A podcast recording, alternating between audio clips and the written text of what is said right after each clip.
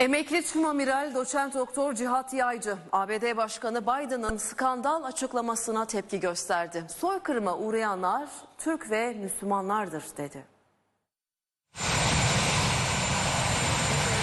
Biden 40 yıllık senatörlük hayatı boyunca bütün Ermeni soykırım tasarılarının ya hazırlayanı ya da imzacısıdır. Amerika Birleşik Devletleri Başkanı Biden 1915 olaylarına ilişkin soykırım dedi, skandala imza attı. Türk-Amerikan ilişkileri açısından e, çok büyük bir e, darbedir. Emekli Tüm Amiral Doçent Doktor Cihat Yaycı Biden'ın skandal açıklamasına tepki gösterdi. Asla soykırım olmamıştır.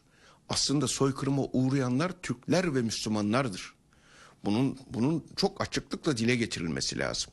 Bugün Erzurum'da, Maraş'ta, Elazığ'da, Erzincan'da, Kars'ta, Türkiye'nin birçok yerinde, Antep'te, Urfa'da Ermenilerin yaptığı zulümler belgeleriyle vardır. Yaycı Biden'ın bununla yetinmeyeceğini söyledi. Hiç olmamış. Ee, yani tamamen sanal. Ee, hiçbir şekilde bunun e, ufak bir parçası dahi olmamış. Pontus soykırımını da gündeme getireceğini düş bilmek lazımdır. O yüzden tedbirli olmamız lazım. Türkiye'nin şimdi ne yapması gerektiğini madde madde sıraladı. Hemen derhal Yunan ve Ermeni mezalimlerinin soykırımlarını belgelemek üzere enstitü açmalı.